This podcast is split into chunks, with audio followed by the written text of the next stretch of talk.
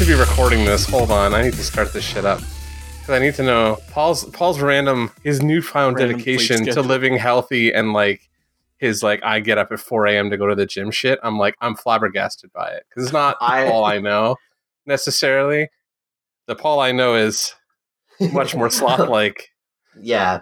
I am 38 days sober. I am well, and I have been on my. I am now switching back to to my 6 a.m. gym grind, I guess, because on Sundays my gym doesn't open till 8 a.m., which is why I have the time this morning to do what I'm doing. So yeah, feels feels good, guys.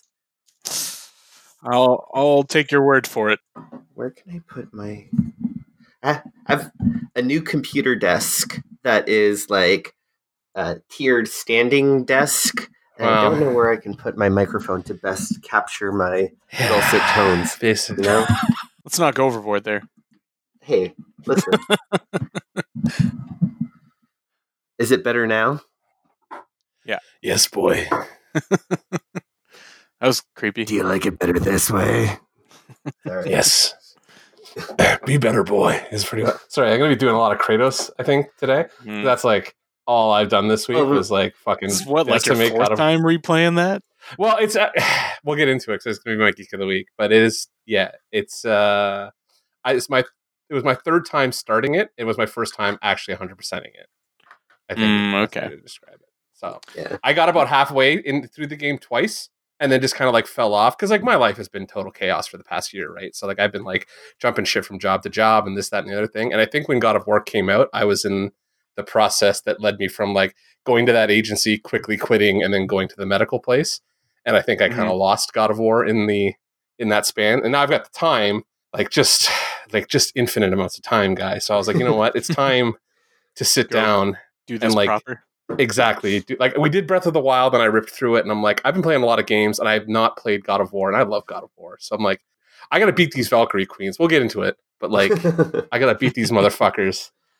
All right. Well, let's Yeah. let's go ahead and get started then. All right. Well, then that we'll call that our preamble. Welcome back, everybody, to uh, Dance Robot Dance, our 138th episode. I'm Tim. I'm going to be hosting this week, and with me we have our sort of uh, new standard crew. We have Paul from fucking South Korea and 5:30 in the goddamn morning. Good morning, everybody. He's for some reason awake at 5:30 a.m. Has been awake for an hour and a half already on a Mm. fucking Sunday morning. That's how I do. We've been having we're having like interesting conversations about sleep schedules because like I fell into like I've been really good. I've been off for like a month and a half or something like that off work, and I've been really good about like staying nine to five, like not like sleeping like a normal person. This week, all of that fell away, like just fell apart on me magically. This week, I had two like I can't sleep nights in a row. So I'm like between Tuesday and Friday, I know I slept because there's no way I could have possibly operated as a human being without sleeping. But like I really didn't feel like I had. Yeah. And that, dear listeners, is Mark. So say hello, Mark. Hi, everybody. I'm just going to explain to you how insane I feel right now because of my weird sleep patterns over the past week. It's been, uh, Yeah, I used to be that way, but uh, anymore I try and get a pretty normal sleep schedule for various reasons. Not not fucking like wake up at 4 a.m. normal, like wake up at like seven or eight kind of normal. and I usually like being inside that, like, nice, like, I go to bed at midnight and get up at six, so, like, have my little pattern, like, my little routine. Mm-hmm. But, like, eventually, when, like, the, the long form of unemployment, you don't really have a ton of stuff going on, comes in. Nighttime and daytime become the same thing. Not really sure Yeah. what's happening anymore. It's yeah. can be a little dodgy. Yeah. My 4 a.m. thing is in response to being in a, a city of 10 million people and how annoying it is to go to the gym during peak hours when you are in a population dense city like this. It's fucking. It's just the fucking worst. And when you get there right in the morning, you can do your shit and get out and not have to worry about like I like going to the gym, but if you add waiting in line to going to the gym, it becomes a completely different feeling and experience that I Oh. despise. So I try to, in order to encourage gym going and my enjoyment of the gym, I go super duper early. I get two hours of gym time done in the morning, and then I go back in the evening to finish off like stuff that isn't. Jesus. so yeah, it's uh, it's good. Keeps me off the sock. All right. you know, well, whatever. yeah. Listeners, try not to uh, judge Paul too much for his insane gym habits. but I mean, he, he is still wearing like a Pokemon hoodie. yeah, you can judge him for that. yeah. Yeah, so we can judge him for that. There's like, so it's, much is- to judge me for. So much. it's bright, and it is bright yellow, like blindingly bright yellow. It's so like it's I don't know. Tan. And teal. I don't It's know, man. It's pretty bright according to my webcam. So Yeah, it's I don't know what Pokemon that is. Is that a new that's one? Rowlet from Generation Seven. He's the grass starter Pokemon from Generation Seven, and he's basically just like a Okay. an owl soccer ball, and he's super cute. So that's why I got it. Well, we're not talking about Pokemon this week. Uh, we're going to have a music episode this week since we're sort of getting into that season uh, where we're going to have a lot of new movies, uh, you know, comic book movies and other stuff coming out that we're going to be wanting to talk about. So, figured we'd take this slight breather to uh, cram in a music episode, especially considering the uh, that other podcast is sort of on a seems to be on a hiatus at the moment. it's uh yeah, I should probably get back into that one. That that last episode. Paul and I need to have a talk about that last episode. So there's definitely uh Was that last episode the uh, the Alice in Chains one? No, no, no. That one's out. that- so that, that one, out, that one out. The there's a there's an episode we did about Mitski that has been uh, sitting in the edit bay as I'm trying to. Ah. Because the last thing that happened with that episode, and this is totally inside baseball, and I might cut it out. But like we, uh, I do the clips while I'm editing, and I realize that like I don't really know the Mitski stuff well enough to be like I can pick the Oh. clips properly. Oh, So I'm like, oh, Yeah. I got to get Paul to like pick the clips properly, and I just haven't had a chance to talk to him about it. yeah. Why didn't you just tell me? I could have had that. I keep done. forgetting. I honestly like every time we talk, it's always about doing this podcast, not about that podcast. right. So Yeah. I'm always like, I got to get like this weekly one out of the way, and that other one is like it's been sitting there since December. Like just yeah. it's edited Yeah. and ready to go. It just needs clips, Yeah. and I'm like. And every time I go to the Mitski stuff, I'm like, now I don't really remember this stuff, so I don't know what the best part of the song to pull out is. And I'm like, I need to talk to Paul. And like, I had asked Paul initially to be like, can you send me like clips and stuff like that for this? Because like, this is your, these are your records. Like, I did the Alice one on my own, right? Like, I just went in and like, I know which clips I want to pull. So like, I pulled those, and usually it's okay because it's only one album's worth of material that I have to pull. Like, as from Paul's reference side, it's usually like we've picked each picked an album, but then like this Yeah. one's all Paul, and then yeah, it's and then the chaos of Dance Robot Dance kind of happened in the middle of all that, and then I became unemployed in the middle of all. So it's just like it's been a mess of time. Mhm. Um, so yeah, we have to sit down and chat about that, and then maybe get back on the ball because we had a lot of listening we were doing in preparation for episodes Yeah. that has now kind of gone Yeah. nowhere. So Yeah, man. I've Yeah. been like kind of had Nine Inch Nails and Aaliyah on in like on a on, partly on a loop, I guess, for a long time, and then that kind of fell off, and I now I have to get back into it. And then I've been listening to my albums for this week's yeah, podcast, and I'm like, one of the albums in particular that I'll be mentioning made me really want to listen to Aaliyah again. So I was, uh, yeah. Mm-hmm. Anyway, yeah. So that's like the Uh, inside baseball about side A, side B. So yes, we are doing a music episode to kind of you know get there. As long as you, uh, yeah, as long as you don't, you know, as long as you put it out before June, there will be less of a gap between this episode and the previous one than there was between those previous two. yeah, Was it really? Yeah, there's a long Yeah. gap between. yeah. There's the- a six six month gap between episode eight and the other episode eight because you named both the, we never. the Jeff Buckley and Perfume Genius Yeah. episode. I do. Uh, is also episode eight, as is the double Alice in Chains episode. Sometimes when I post episodes, I'm real baked. Like it's the end of the night when I get to. tell- and we've had some issues with Dance Robot Dance too, where like I do the edit, and I'm I'm totally sober when I do like edits and like all that kind of stuff. But sometimes I'll walk away and be like, I'm gonna go get food and like do some other stuff before I come in and just do like the quick post. and sometimes that usually involves doing like six dabs. And then I come up and be like, "Oh, it's just episode. What is it? One thirty seven was last week, so one thirty seven is the right." And then it's it's it gets ugly real fast. So yeah. yeah, it's my bad. That's all my bad. but yeah, so uh, before we get into the music, then let's talk about some new stuff. Since Mark just sort of mentioned, you know, the chaos that has been going on with Dance Robot Dance the last uh, few months, and we finally have some news that we can publicly share about what Christy has been up to. Also, we have to say happy birthday today as we're recording this. We is do. Christy's Christy's thirtieth birthday. So Yeah. happy birthday, Christy. happy birthday, Happy birthday. Indeed. But yeah, so Christy was able to share a video this week from. So, if any of our listeners are familiar with a Canadian animated television show from the mid 2000s called Sons of Butcher that was on Teletoon, it uh, had two seasons and sort of gained a big like cult following. It's set in a town that's modeled after Hamilton, which is where Christy and other Mark live, and so they there was sort of like a Kickstarter or Patreon campaign or something like that Yeah. to uh, get it back up and started. And uh, they're making a new season of it. And we can't say too much about Christie's involvement, but we can say now that it's been announced in a video by the Sons of Butcher guys that Christie is in the fucking show. Yeah, yeah. Which we were all we were very excited for, kind of behind the scenes this week, and we're like, oh, can we post this? We I think we kind of you posted something on you Yeah. on the yeah, I shared it. yeah Yeah. So that was pretty cool. I think it's very exciting to see like Christie's ha- didn't leave us for nothing. I guess is what we're Yes. trying to get at here.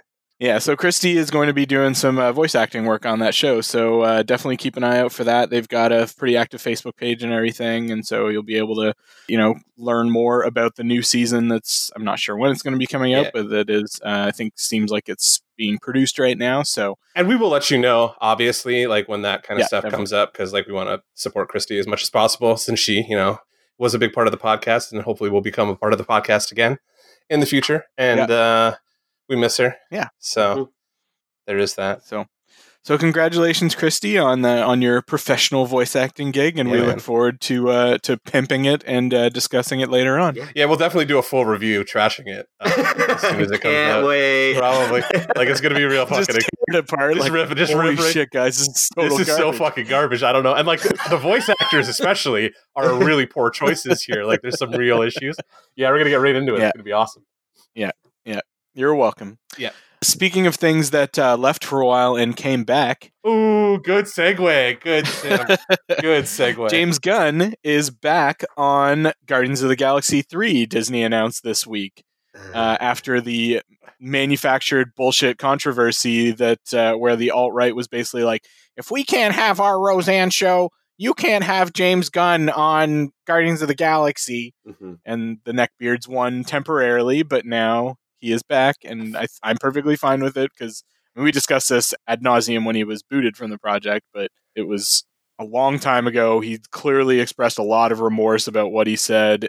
It wasn't as problem like those comments weren't as where they were taken out of context basically in a lot of ways and so so yes i'm super happy for this but it's going to be weird having james gunn working both sides of the aisle uh, directing both suicide squad 2 and guardians of the galaxy 3 That's been coming up a lot. There's a lot of actors crossing the fucking street these days too. So like maybe it, it, it Mhm. might just be to the point where Marvel has become such a big studio in and of itself that they can't help but have crossover with everybody else. Like there's just Yeah. there's only so many people in Hollywood.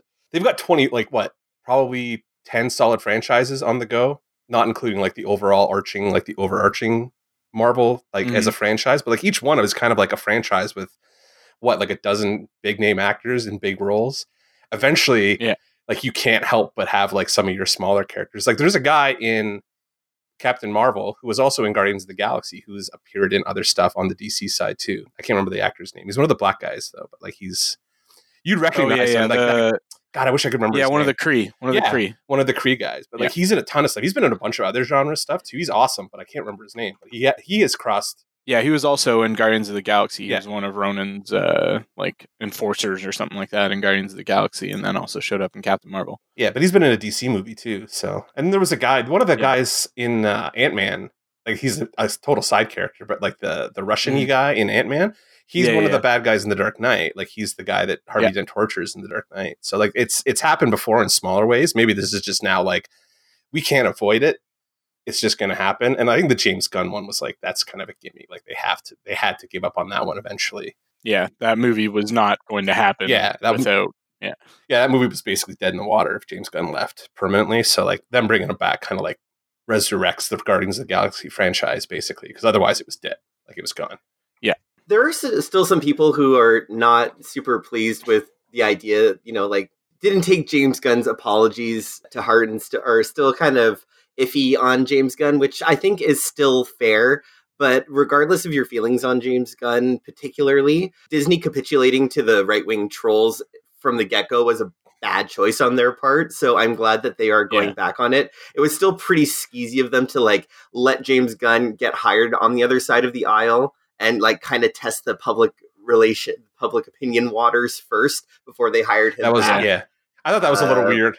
but yeah, you know, we kind of got what we wanted. It's almost like it never should have happened in the first place, and Yeah. like now we're kind of back to where we are. It just took like six months of bullshit to kind of get there. So Yeah. fine, as long as hey man, Guardians of the Galaxy three is going to happen. So like, good, I guess. Yeah. Like, exactly. right. So Exactly. In other Marvel news, Captain Marvel, again, much to the chagrin of right wing trolls, is kicking ass at the box office. It surpassed $500 million, although so much of the fucking, like, shitty, I won't say shitty, partially shitty, like, Facebook communities I'm part of and stuff like that still are just looking for random reasons to pick this movie apart. And it's really just bitter fucking white dude tears, I, we say as three white dudes, Yeah. but. Yeah. But uh, I, I'm thrilled to see it doing so well and uh, globally as well. It seems to be kicking ass. So Yeah. keep going, Captain Marvel. it even looks like it's going to have a big second weekend too. I think the Thursday poll was like a couple million dollars domestically, like a solid second week poll. So it should do well again this week. Might be number one again. So Yeah, and she then uh, had an appearance in the latest Avengers Endgame trailer that we got this week. did you guys actually watch this trailer? Of course. I did. Of course. Oh, okay. Had to. It's starting. It's starting to give away too much. Like Mm. I, I probably shouldn't have. Yeah, I think that's probably the last trailer they'll do before this kind of. I think this will be the last one before the movie. The movie's out in like a month, right? So like, Yeah. it's got to get into. We got to be into the last trailer. So I thought it was cool. Yeah. Like, I don't think they gave enough. Gave so much away that I'm like, I I know exactly what's happening because there's still enough questions where I'm like, what? They have like white suits on sometimes, and then sometimes not. Like, there's a lot lot of cutting back and forth. I'm Yeah. really super psyched to see Thor and Carol just like interact Yeah. based on that little bit though because i'm like that's going to be fun i think the two of them i think they're going to have Yeah. massive crushes on each other i think it's going to get dirty real fast Mm, Yeah. I don't want there to be. I feel like that would feel real forced. i don't know man I, Thor and Thor and Carol hook up. I think just based on the pretty fucking let her kinda be there and not Uh, let her be there and not have a fucking romantic entanglement. This isn't the fucking movie for a romantic no entanglement. not at all absolutely not Jesus at all. Christ. This no. world is like so full of despair. Yeah. and i know and i argue about against that all the time but i just like the little like the little glint between the two of them i'm like oh that's good that'll be fun in a crossover movie later hopefully like hopefully they get to play with that chemistry somewhere so Yeah. Yeah, maybe, I mean, why not? maybe down the road. Yeah. And by the way, the name of the uh, actor from Guardians of the Galaxy i- and uh, Captain Marvel is Djimon Hounsou, and he's been around for a really long time. Yes. yeah that's Um, him yeah Djimon, Djimon. Yeah. yeah and anyway yeah the that one moment between thor and carol like where she's just like totally nonchalant about the hammer that just flew by her head was just such a like an exciting three seconds and i'm and i think they've only revealed it like it seems like they're revealing maybe like the first 30 minutes of the movie in these clips i think that they're doing a much better job of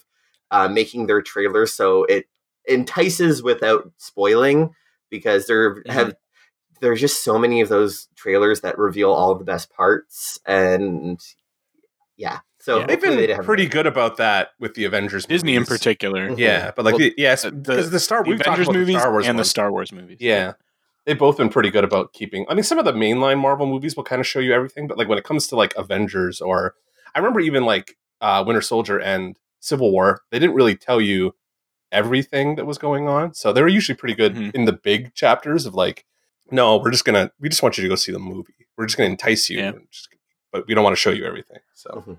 It's been really interesting that we haven't seen a single shot of Thanos in this in Endgame yet. So it Could- be interesting to see how much of a role he plays in it. I mean, presumably a large one, but yeah, but he still looms over the poster. Like if the poster came out this week too, and he's Yeah. still like the big backdrop of that poster. So I'm hoping, like, I'm assuming he's. I mean, I don't. I, I can't see them not having him in a huge role again. Like they still got to avenge like what happened. So yeah but it could be that Mm. his very appearance is a spoiler in and of itself like whatever armor he's wearing or whatever Yeah, like yeah. It, it- so they might just be or maybe it's just that it is no longer like thanos was the main character of infinity war like he was the i guess pro not protagonist but deuteragonist i guess and it's so maybe he is now moving into full antagonist mode so they don't want to let be let us be spoiled by that i don't know could be there's a lot could be anything i'm super excited Yeah. regardless i'm getting my tickets right away Yeah. doesn't matter yeah, I need to get my I need to get my tickets pretty soon. So I mean, it's still over a month away, but those are going to go fast for that Yeah. opening weekend. for sure On the other side of the aisle, some pretty interesting news that has me intrigued at the very least. Ezra Miller is writing his own script for the Flash movie, and he's writing it with Grant Morrison. Oh, is he writing it with Grant? I didn't know that. I, I saw the thing Yeah. about him writing it himself and was just like, oh, fuck, is this movie that bad off? Like, I didn't realize it was that bad. Because that sounds really bad.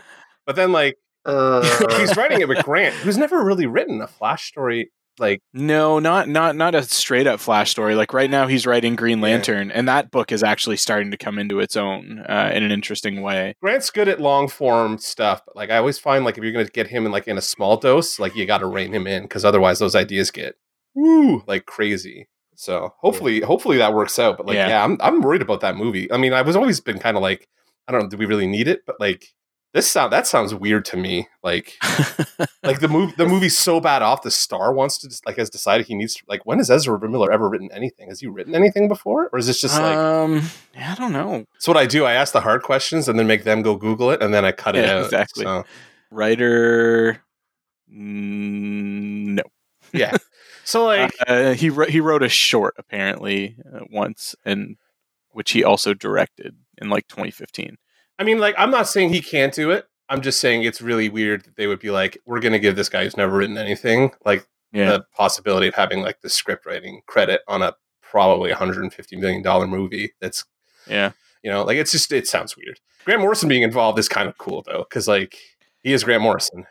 Well, especially if it ends up being like sort of multiversal like kind of movie. Grant Morrison has done some pretty interesting things with that DC like multiverse concept and flat the Flashpoint story ties really heavily into that and who knows if this movie still has anything to do with that Flashpoint story, but if it does, that could be an interesting tie-in. So, we'll see. I just feel like doing Flashpoint like in the first Flash movie is like, come on guys, like we there's a lot more Hey, we should they, be like developing. if they want to reset the universe, I, uh, I'm not. that's yeah, way to do it. I'm. You know what? I'm not. I'm just gonna stop commenting on the DC stuff. I think because like.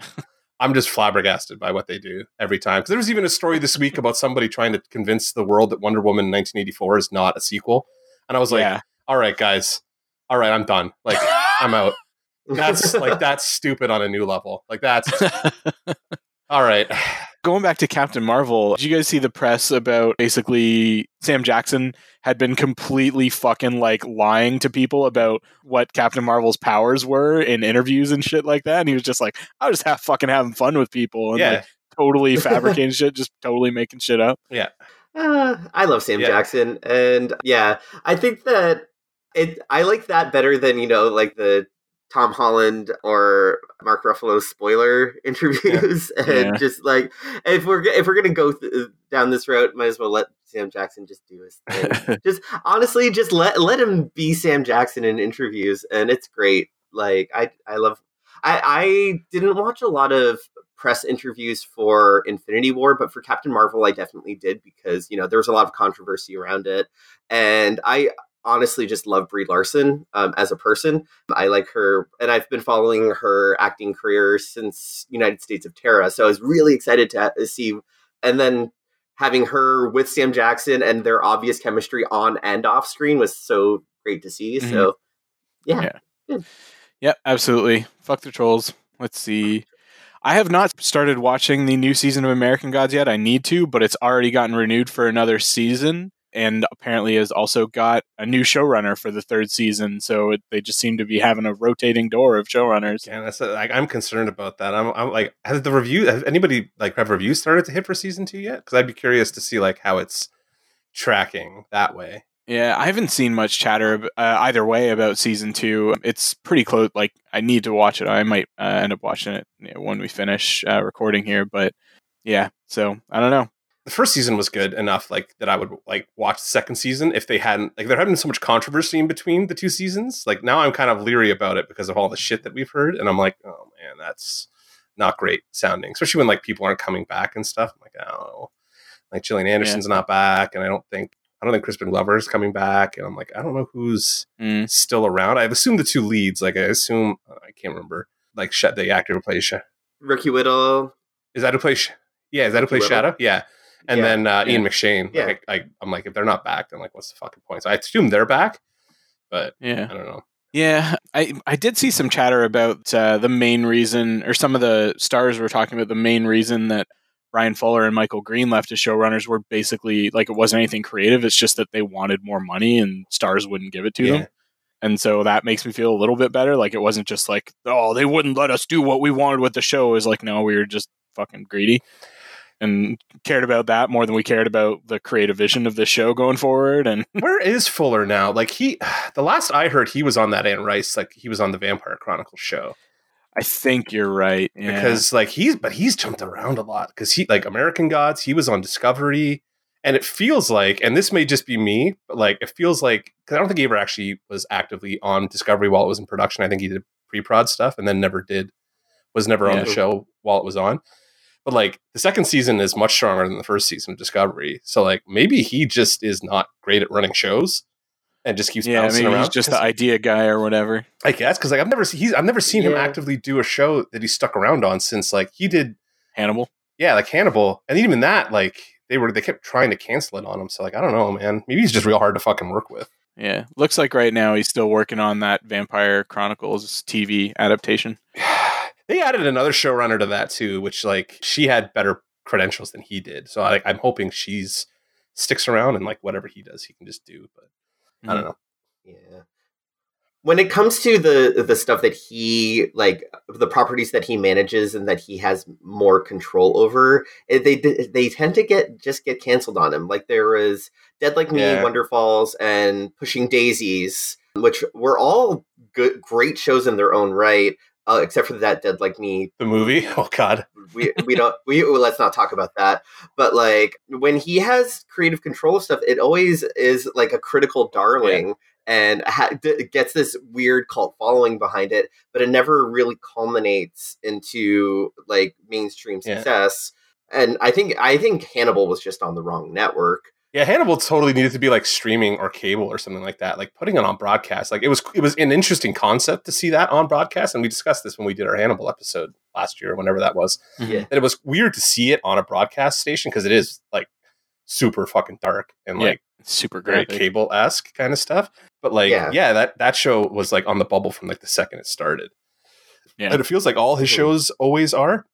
And then he gets on shows that should be like, but the, my I think why I get like I'm hung up on it is because these are two shows in a row that should have been 100% slam dunks. Like American God, like Neil Gaiman's American Gods cable adaptation should have been a slam fucking dunk, right? And then and the first season was to be yeah, honest right. And it should have been a slam dunk, and he should have been able to stick around on it. Like I don't understand. Like if he's greedy, then fine. But then the same thing with Discovery, where like that's easy. That's easy money. Running a Mhm. Star Trek show, like easy fucking. I could write Discovery. Mhm. Anybody with any knowledge of the Star Trek universe could easily get in there and just like do what they need to do. Especially if you're as talented as somebody like him, to just be like, "No, I'm bouncing again." I'm like, why don't you just finish something as opposed to like letting it get canceled or fucking off halfway through it? Uh, I mean, there's also there's always that you know flaky creative stereotype kind of thing that maybe I guess maybe he's the reason that stereotype exists. it's entirely possible. Yeah, it's So. true. Mhm. Speaking of a much shittier Bryan, Bryan Singer has finally been permanently dropped from that Red Sonja movie that's been in development for ages. thank god decision making finally Oh, on somebody's yeah. part. Yeah, yes I think that I think that might be the end of him too. Like it sounds like he's gotten kind of he's finally Yeah. got the black mark on him. So Yeah, fuck him, cancel him. There's been so much shit going around him for years and years now that I'm perfectly happy to never have him work ever again. yep, just like Yeah. I'll just I'll always see him as in that cameo spot. He had no Star Trek movies, and that's about it. So Yeah. In uh, sort of newer director news, this is a weird one. Are you, have either of you ever see Terry Gilliam's movie Time Bandits? yep, back in the day. Oh yeah, yeah That's a weird Oh, yeah. fucking movie yeah. uh, with a cast with a cast of time traveling midgets or small people, let's say. It's one of those movies that, as we get more and more granular on this show, I'm like, we should start covering some of that weird old sci-fi shit. And I think that's a movie I'm like, we should totally watch and review that. Just like to just to oh, say, Terry Gilliam because there's some weird shit in there that would be fun to talk about. I think in 2019. So yeah, Terry Gilliam's such a fucking character. yeah, like I, I Yeah. love some of his stuff, but he's just such a he's turned into such just a grumpy old curmudgeon in his Oh, old age kind of thing. And I mean, That's I understand why because he's gotten fucked over so many times by Hollywood and stuff. Yeah. But I yeah, I still I like there's there's two like canceled movies that like always kind of attract my attention, and like one of them is uh Don Quixote. no no no not that not at all. Shit, what was I gonna say? You just ruined it for me. Thank you. But Terry Gilliam's Watchmen That's what I'm here was the other one. Oh, sorry, George Miller's uh, Justice League. Oh, yeah. happen. And then the uh, Terry Gilliam wanted to do Watchmen for like ages, Yeah, and I'm like, those are two movies that I'm like, I don't know how any of that would have worked, but I'm so fucking curious to see how Terry Gilliam would have handled Watchmen and how George Miller would have fucking yeah. handled Justice League. Because after Mad Max, I'm like, that shit would have After Fury Road. mind blowing good. Yeah. But anyways, that uh, yeah. So Time Bandits is getting a TV series that Apple is developing, and Taika Waititi has come in, on board to, I believe, showrun it. I thought he was doing Guardians of the Galaxy 3. Oh, wait, never mind. No, never mind. That- Uh, well, he's also doing, I think, at least one episode of the uh, Mandalorian, the live Yeah. action Star Wars series as well. So I don't know what degree of uh, sort of um, involvement he's going to have in this, but that match, like that, makes sense to me. You Oh, know, Taika Waititi working on something that's formerly a Terry Gilliam creation. So yeah, I could uh, I could see how that would track pretty closely. yeah, th- those Yeah. brands of insanity It's are close enough to each other. Yeah, that, that works. They're, they they think they speak the same language of crazy, so that kind of works out real well for them. Making an entire TV series around it is I I'm curious as hell. Like I I will I They will made watch sliders. that, You know what I mean? Like sliders absolutely, lasted for like a million years, so like it's basically the same premise. Let's do this. Thing. Just without Yeah, Jerry O'Connell. We could do without Jerry O'Connell this time, you know. Oh, or like when those later Yeah. seasons where Jerry O'Connell wasn't there and it was his brother, except it was Oh, like that's right. some Uh, some fucking merged character that was both him and his brother, like got slid together, Together. into infused or some shit. That, oh god, that show, man. I remember that show watching jumped the shark after like a a season, season and a half. Yeah, I remember watching Yeah. it because it was like the I think it was the lead into X Files when the X Files was on its original Friday night run, like way back in like the early nineties. Mm-hmm. Yeah. I think it was the lead into X Files back then. I remember watching it like in like getting ready to watch X Files and just being like, man, this show's crazy. The one girl's super cute, Yeah. and like I don't like Jerry O'Connell particularly, but like this show's kind of weird, and it's, it was fun. And then it got like. Yeah. It got insane. Yeah, I was like, I can't watch this anymore. Just give me, can we just get to Mulder and Scully already? Yeah, when it when it was uh, what Rembrandt, the the black like lounge singer character, was like the main guy for a while. It's like, what the fuck are you Was it, doing? was it what's his name in that too? John Rhys-Davies is in that show for a long time Yeah, too, right? yeah. Like he was in there for a fucking like almost like Yeah. like half the show or something like that. He was on there for a long. time. Even in the later seasons, like it it flirted with greatness a couple times, Yeah. but there was so much just. Oh, it was it was to- it was total like uh B sci-fi like 90s sci-fi. Mm-hmm. I think B is being generous, Mark. I look think at it might I look at it like down. like in the same tier as like early Stargate or like I'm sure some Stargate fans are going to like Fringe. jump down my fucking throat. on that. Highlander. Highlander, yep. I was going to say that sea level I was going to say Z- Relic Hunter. Xena. Like I've I was thinking that Xena. Xena? Xena and Yeah. uh, Hercules, Xena. like those shows. I was thinking about that. Mhm. So Yeah. And like, I, yeah, I think I think Fringe is going to end up falling into that sort of category eventually too. I liked Fringe, but like it, it jumped, did. it jumped the shark pretty hard at the end though. But like, kudos to Mhm. them for like just delivering a bunch of good Leonard Nimoy acting around that middle Mhm. of the kind of run of the show. So remember when they brought him in, I was like, oh, thank, like just That was his like last great role. yeah. Well, this is his last like non Spock role. So yeah, yeah. Let's see. We got a full Aladdin trailer that looks less insane, but Still looks, still, looks- not. I thought it looked Uh. cheap. Did anybody else feel like it looked cheap? Yeah. Yeah. It it looked like I think I mentioned this before. It looks like the like the preview video for like a, a theme park attraction. Yeah, like it's just like that's the quality. It looks definitely looks better in this latest trailer. Like it looks like this trailer was damage control from the monstrosity that was the first one with blue G- blue Will Smith genie. But Yeah. like look- It just looked like a tech demo. they're just rushing out these yeah, Yeah. they're rushing out these live action Disney properties so fast. I Dumbo's coming out Oh. soon. Like Yeah, a couple That's, the, weeks. that's the Tim Burton one, right? Like that, I'm kind of curious about, just because Yeah. like yeah. latter day Tim Burton and like doing a mainstream Disney movie, I'm like, this is gonna this is gonna turn into a fiasco. I feel like that movie's gonna come out Yeah. and be horrific, and people are gonna take their kids to see it and then freak the fuck out. Yeah. Yeah, it's it's yeah. I don't know what like they've got that on the docket. They've got The Lion King coming out, and they've got Aladdin. Uh, and I know that Mulan is in production because they chose the actress to play Mulan. So they've got a Yeah. lot of these like they know that nostalgia sells, so they're going to be releasing. There's going to be more of these just gear up for it, guys. And I'm probably going to see a lot of them because that's uh, that's I I'm very Disney centric. The only one I've watched so far is I think we've talked about it on the show is Maleficent. Like I watched that Yeah. Angelina Jolie movie. That was hot garbage. Um, but I've had no interest. Yeah, but I wa- I liked it because it was garbage. Yeah, it was kind of like fun garbage. I was like, yeah, I'm I'm kind of here for that. Plus, like I love Angelina Jolie. Like I know everybody kind of hates her, but I just think she's Yeah. great. So I'm like, that's fine.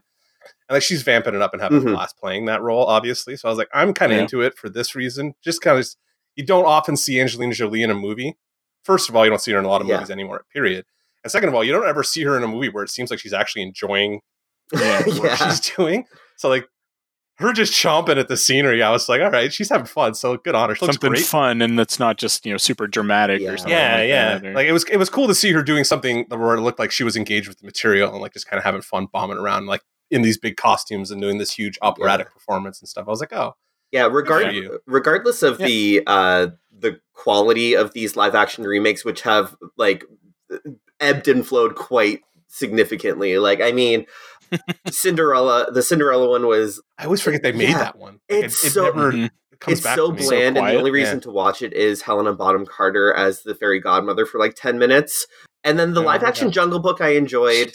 Uh, There was Yeah, It's the only one I've seen. That's Jon Favreau, right? That, Yeah. see, that one piques my interest because he's like, I like his technical skills as a filmmaker. So that Yeah. would be interesting to watch. But And the Beauty and the Beast remake was not a good thing, but it made a shit ton of money.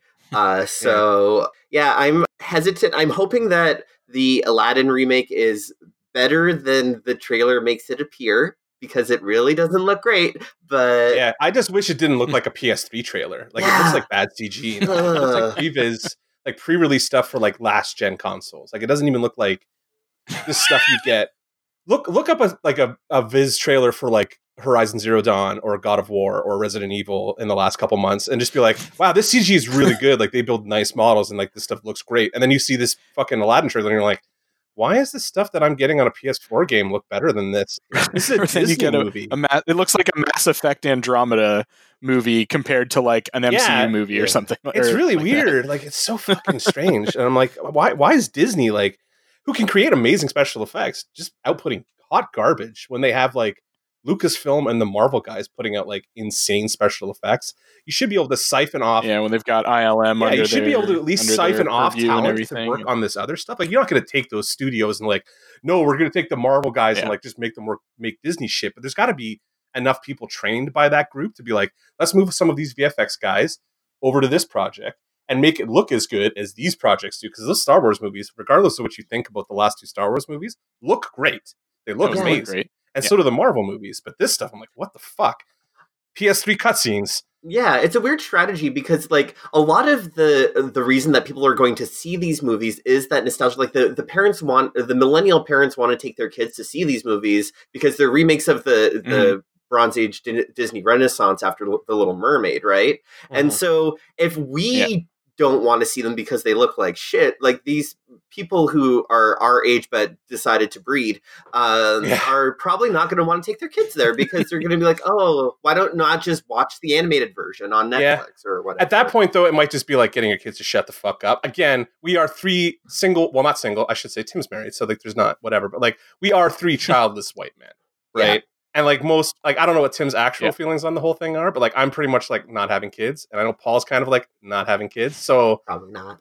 probably not. So like we're kind of in that space where we're like, "Ah, fuck, I don't need to have any of this shit sold to me via my kids, so like this does nothing for me. Yeah. It just looks Yeah. like early gen PS3 cutscene graphics to me, and I'm like, this sucks.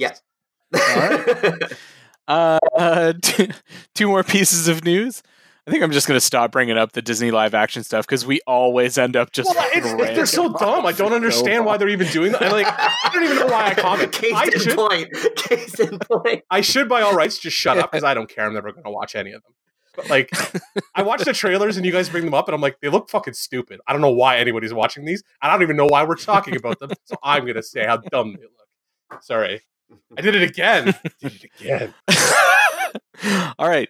Here's a bit of Christie news. Christy. Yeah. So we're starting to get our first looks at the uh, Niantic Harry Potter. Oh, that big Like- AR game, yeah. AR The game Pokemon now. Go for Harry Potter. Yeah, Harry Potter Wizards Unitus, and it seems to be generating quite a bit of buzz, and it'll be interesting to see if it like has the same sort of craze as as Pokemon Go did, and for some people still does. There was a but- Ghostbusters one that came out like Eh. six months ago. I completely ignored. So I don't know. I should. I, oh, maybe Oh, I yeah? should go look at that one. But I've heard about the Harry Potter one. It keeps coming up in like the Kotaku circles, and nobody's super hyped about it. But I assume it's gonna like hit Well, hard when yeah. it does hit because I think like the I feel like the Harry Potter fan base will come out in droves for it.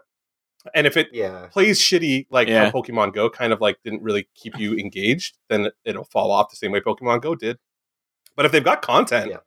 it could go well. It's hard to say. you know, as an active Pokemon Go player, like it's, I don't know, like Niantic has they make questionable choices because they're not game designers. They're they are like they're, They're app developers. um, data.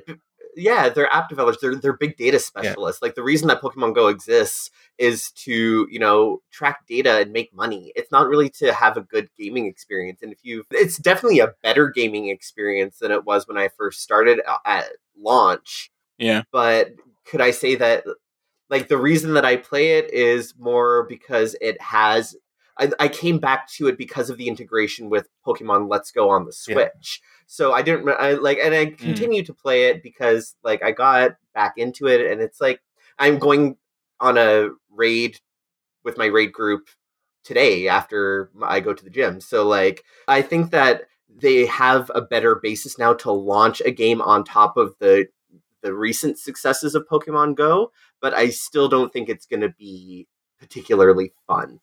I just really don't like yeah, I, given what Pokemon Go has that built-in Pokemon gotta catch them all mechanic, and I don't see that for Harry Potter. I don't really know what the the draw is other than like being a wizard for a little while, and then I like I I see that being like a, a day's experiment for me, and then I just know I, I need to know what the Fleeting, gameplay loop is yeah. before like because I understand the Pokemon gameplay loop. It's not that's not for me, but I understand like they got to catch them all, like go out and hunt stuff. I don't understand how you apply this to the Mhm. Harry Potter world. Like I understand like when they said the Ghostbusters one was happening, I'm like I get it. You go and hunt ghosts, cute, fun, right? But like this, I'm like I don't. What do you like? Yeah. Are you always hunting a snitch? Like I don't. What what's happening here? Well, the, the gameplay footage is you go out and you uh, encounter a, a Death Eater that you then have to battle and cast spells against, or it's uh one of the guys in the Death Eater mass anyways. And so, like, you have to like a, a little thing on will come up on the screen and say you need to move your wand this way, and then you swipe following that pattern in order to cast a spell against them or whatever. And how good you follow the pattern determines like how much damage you do, and But like, etc. does, so the Death Eater appears on like a map of the real world, and you have to go to this location the same way as like Pokemon and like fight the Death Eater, or is it just pop up? Assumedly, house? yeah. Oh, that's Okay. interesting. It's kind of like, you know, constantly suppressing Nazi wizards forever instead of catching cute monsters. Pokemon. Okay. Yeah. It's like Maybe. uh, wizard Antifa. Okay. Yeah. I cool. guess. All right. Yeah. Well, sure. That's going to appeal to somebody, I guess. I mean, I feel like it would appeal more to like a console kind of like massive online kind of thing though. It doesn't feel like an on like a real life game. It feels like the kind of thing you'd be like, go grind, become powerful enough, and then when they attack, then you're like Well- I feel like there's a video game loop in there you could make well, that would work maybe not like this way. I don't know. I it don't feels care. like Whatever. there needs to be an ar- an arching story because Pokemon Go doesn't have a storyline. It has, you know, Mm. Uh, con- constant events. It's not like it's not like Final Fantasy 14 or World of Warcraft where you like play through campaigns. Yeah. So it, Yeah. like but with Harry Potter it's a narratively driven universe. So why is it like I don't know are they going to integrate a story into it? It's that's a just a weird sell to me and I like I am a Harry Potter fan and I'm I'm and a Pokemon Go fan, and I'm not sold at all. So, like, as someone who should be Yeah, should be in the target demographic, this oh, I don't know, man. I don't know. Yeah, See, that's interesting too because you are like exactly the, like the people that they are trying to get into this kind of thing, and you you look Yeah. confused, Yeah, which is interesting because wasn't this game come out soon? Like, shouldn't we know what's going on with this by now? Anyway, Uh, yeah. yeah. We'll see how it goes. My last bit of news is Mark News. There's a guy apparently that is trying to remaster oh, uh, D Space Nine with machine learning. I saw this this week. I actually saw the footage too. It looks pretty good for like what it is. Yeah. I because because well because uh, Next Generation and uh, Original Trek have both got Blu-ray uh, remasters. Yeah. H Blu-ray remasters, and even in in both series, they also like went back and redid some of the effect shots and stuff like that to look a lot better. So, but I don't think DS9. I well, the idea here is DS9 doesn't have the same Yeah. fan base, and so it would probably never get one released by Paramount or whoever the fuck owns the rights to it now. I don't even think CBS technically, but I'm not really sure because of like the way that Yeah, that split's really weird. And like I, I actually went and read an article about like how the Star Trek split worked, and I was like, oh, I get it. And then it disappeared from my brain, and I'm like, I don't, I still don't understand it because it, it was a really weird deal they made to like split the movies off so that Paramount could keep making the movies, and then CBS somehow ended up with the series. But like CBS actually owns the property as a whole and is licensing out the movies, I think, to Paramount, and that's why that Mm. situation is kind of gone the way it has, where those movies are functionally dead now, unfortunately yeah, but yeah, Deep Space Nine is one of those shows that like the fan base loves, and like we we're all clamoring for a remaster that we know is never going to happen because like the the rumor going around is that the TNG box sets didn't sell anywhere near what would have required even to break even on them. I never even bought them. Yeah. Like, they dumped them on Netflix pretty fast. Like you can just go watch the remasters out there now, as opposed to like Mhm. having to go buy these like exorbitantly expensive blue like those Blu-ray box sets were like 150 bucks per season. Yeah, Each season. which Yeah, is like yeah. pretty much the price those things were on DVD when they first released the TNG DVDs, which I never bought because again, I'm not paying 150 bucks for shit I can download and watch. Like it's just not going to happen. or for shit that's just yeah, that's on constant It's fucking also and like the other thing too. is like every you like just three, TiVo like, it. out of the three streaming services I subscribe to, two of them have complete runs of all five series of Star Trek, and like it's like Netflix and Crave both have the entire run of the series. The problem is like the movies kind of are in limbo right now. I'm not sure why that is, but but yeah, you can get Mhm. the entire series of all the Star Treks. Like if you go on Crave right now, every Star Trek is there, including Discovery. So I'm like, well, and the, like even the animated series is on there, which like I've watched once and will never watch again, but I've seen it. So Yeah. I don't know, like it's. I don't remember what we were talking about now. We're talking about the DS9 Oh, the DS9 HD remaster. remaster. Yeah. So So like, I just don't think it's ever going to happen. I would love to see it remastered because God, some of those ship battles and shit will look great in like 16 by 9 high def. But well, and just the space station itself would look pretty cool in HD and the wormhole effects and that yeah, kind of so like it is a show that like I think would be cool to see that like that remaster happen. And like they shot it all on film, so like the actual footage exists in a in a format that you could port over to HDR 4K kind of thing and not have a problem with it if you wanted to because it was shot on 35 millimeter. It's just remastering and then re-rendering all the effect shots.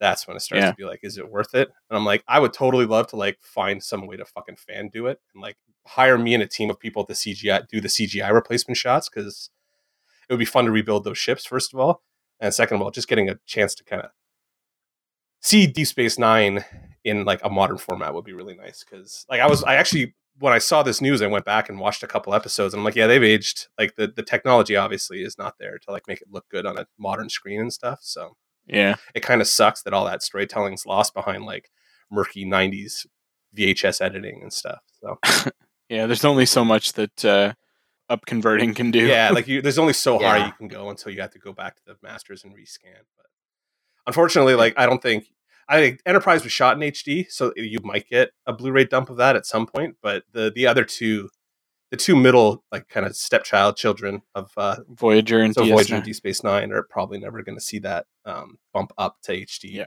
which is sad because there's a lot of cool stuff in both shows that would be nice to have high def copies of but Did you just praise No, I- Voyager? as- did, you- did I just hear like- a positive statement about Voyager? it might be more of like a completionist thing where like if i was going to have one of them done in hd i I feel like I can't be like the guy who's like, no, I want Deep, Deep Space Nine, and I don't care what happens to Voyager if it, if it gets remastered. I feel like they should both get Mm, they I should both know. get remastered. Now, do I want them done chronologically so that I get Deep Space first? You're fucking goddamn right. Yes, I would prefer to have Deep Space over Voyager, and like I would probably only do like a hit, greatest hits watch of any of the bonus like remastered stuff of Voyager. Just be like, oh, I'm gonna watch the Borg episodes or whatever to see how it looks all cleaned up. But like, I'm not rewatching that show ever. Like, there's never happening.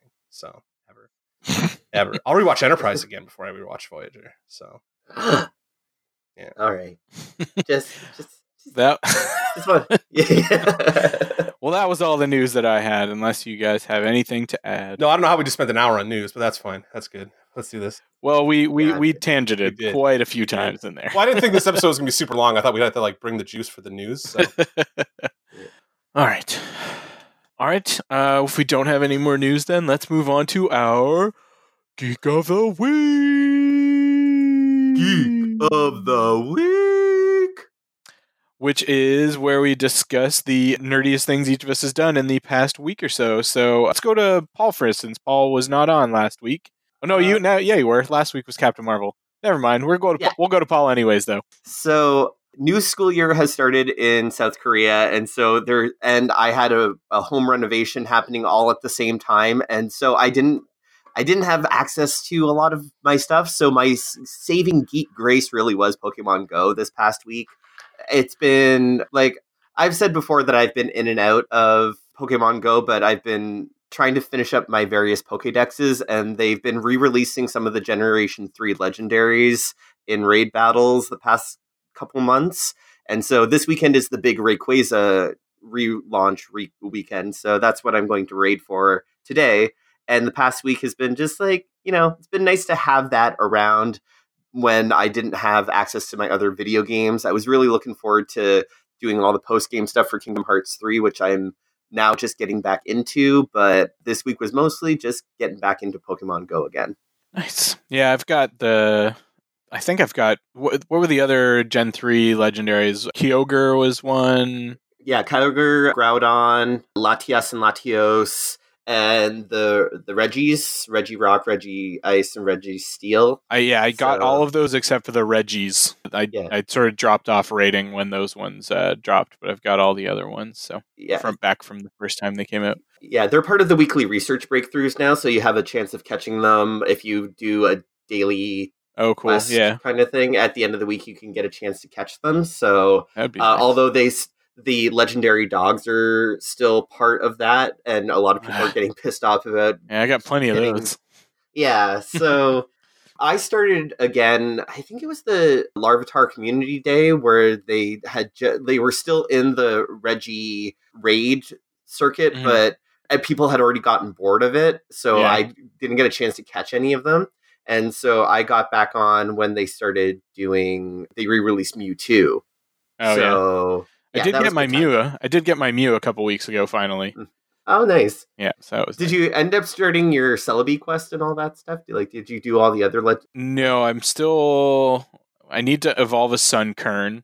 Mm. or a gloom i need to use like whatever that evolution item is there's two legendary or two quests or special quests or whatever i think that i still have which is Uh, i'm opening up my phone right now i still have to do yeah i'm stuck on uh, the third stage of a ripple in time and i'm Mhm. stuck on the fifth stage of let's go meltan which is i need to evolve a grimer i actually think i have enough candy for that so i could do that one Right. Yeah. I'm still on the Meltan quest too. I have to evolve a Scyther, but and I used to and I had just evolved a, a perfect one recently and I'm kind of pissed that I Oh, yeah. for it.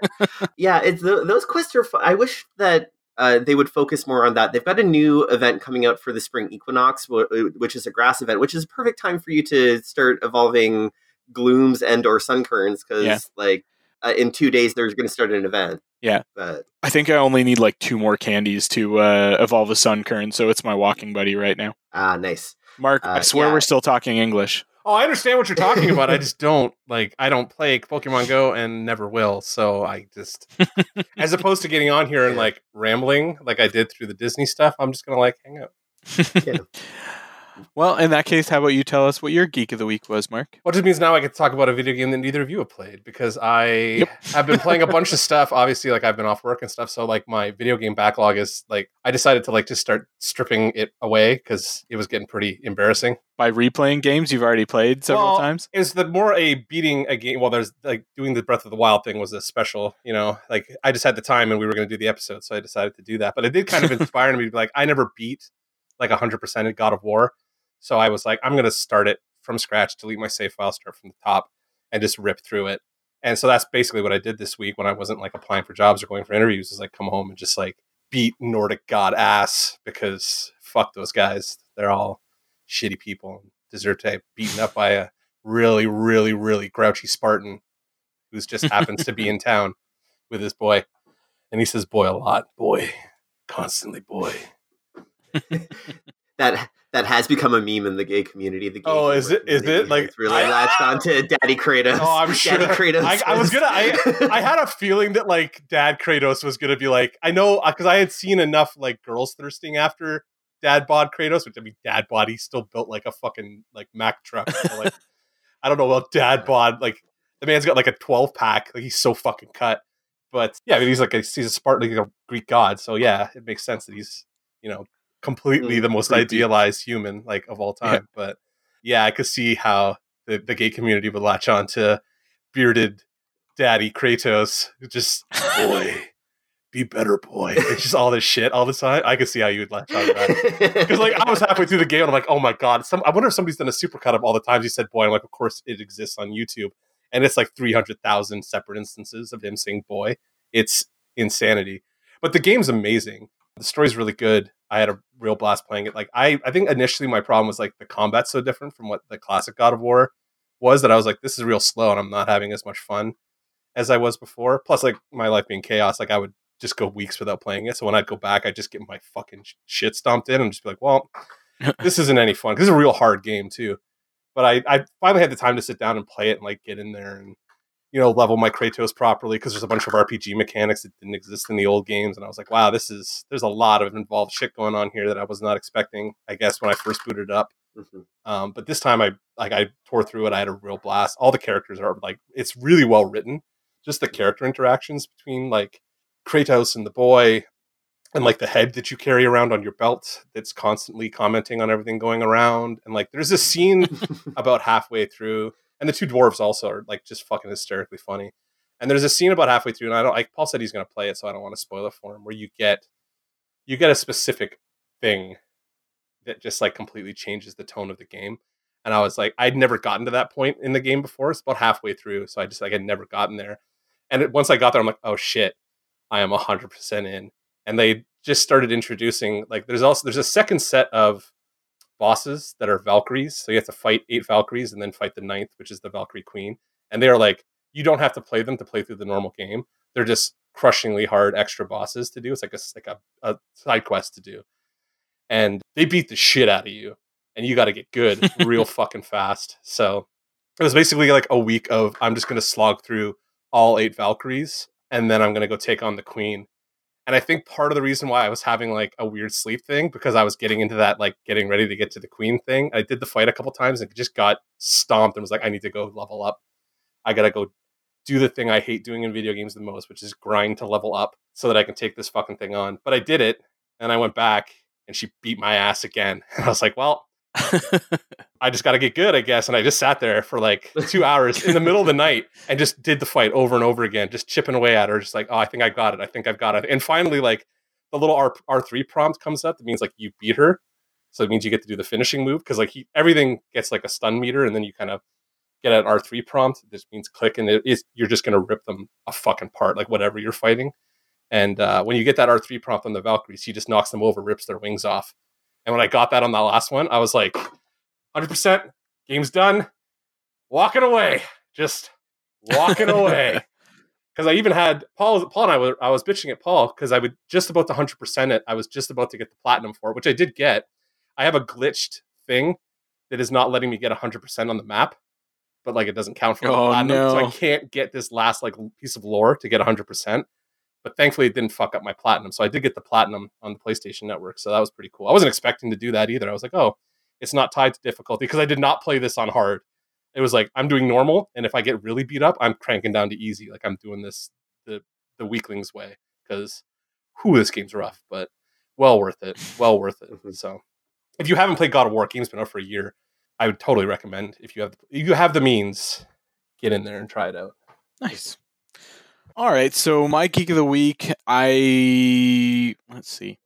I think I'm gonna say uh, I started reading Planetary spoilers for what will probably be next week's episode. So the Wildstorm series by Warren Ellis and John Cass. I'm not gonna go too much into my impressions of it because I'm trying to keep Mark in suspense as to whether I enjoyed it or not. I, am only like five issues in so far, uh, but uh, it's pretty. It's a pretty con- pretty easy read, pretty con- like you can burn Yeah. through those issues pretty quickly. So I don't think I'll have any trouble getting through them uh, before next week. So that uh, if if any of our listeners want to read along for the first time or go back and reread it before we talk about it next week, then uh, now you know what we'll probably be covering. So uh, it's been interesting, I'll say at the very least, to get into something that is one my not my normal method of consuming comics because I'm reading it in the DC Universe app because all those uh, issues are on there. I will say the DC Universe app has been super smooth for reading Yeah. issues uh, and even like downloaded issues because I was reading a lot of them on planes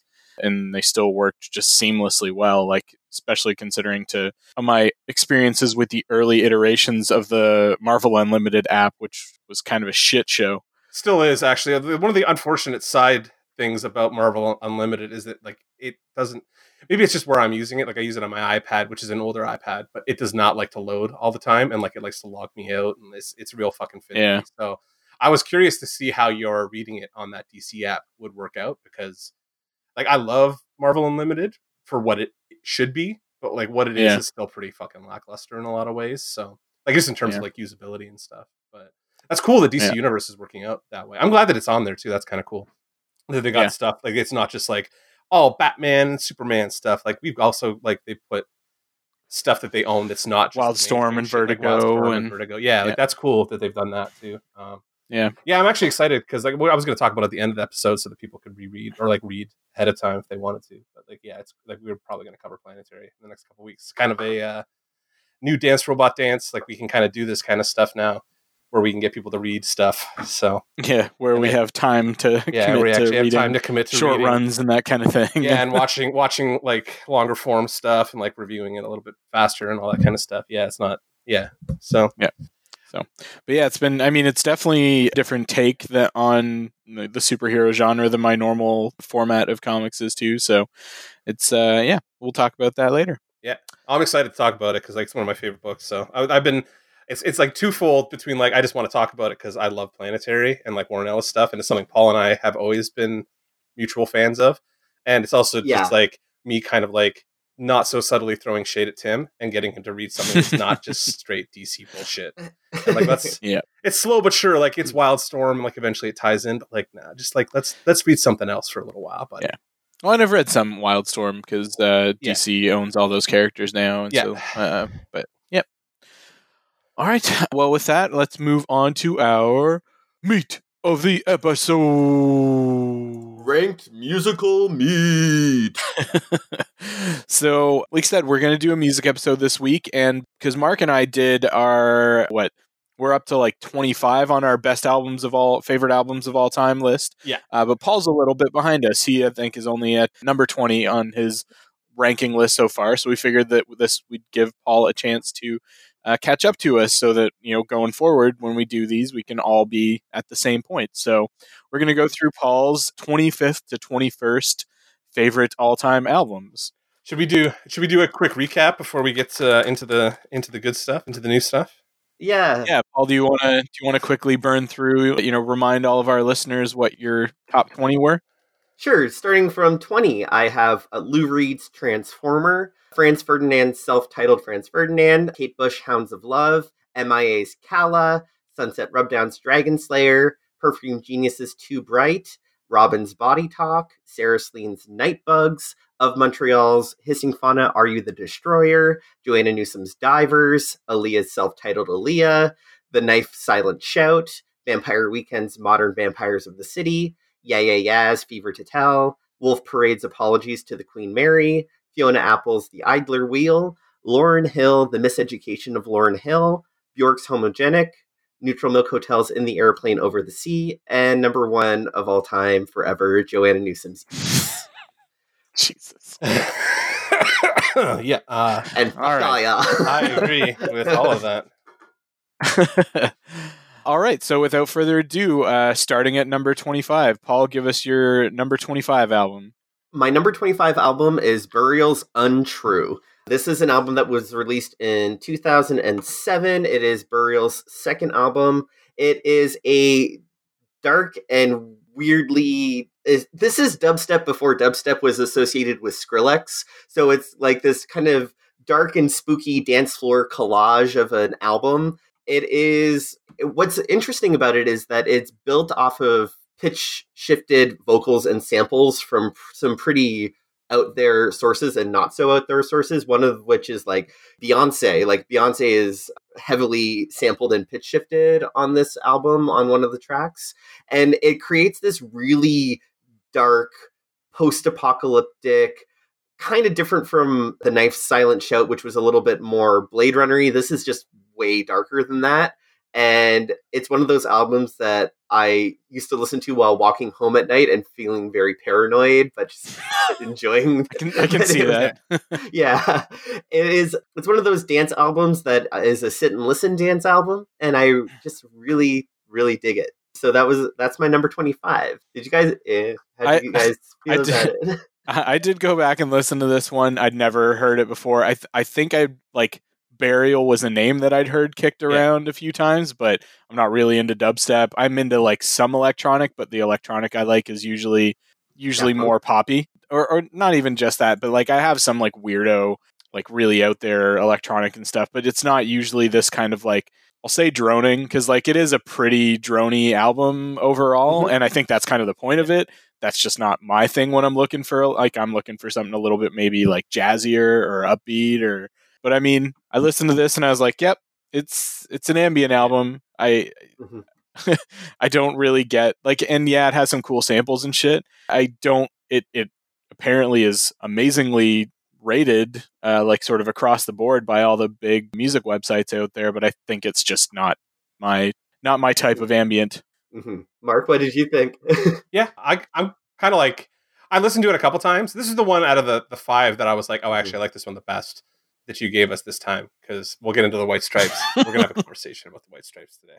But like this one in particular, like it just kind of reminds me. I listen to a lot of like Witch Mhm. House and stuff like that when I'm working. So like it it has like you remember Crosses like Yeah. the Chino side project. I had a lot of flashes to that kind of like dark ambient kind of trip hop stuff that like Chino and those guys do when they're doing like Team Sleep or um like crosses and stuff like that. So that's kind of what it, it indicated. It also had like there's some MF Doom Mm.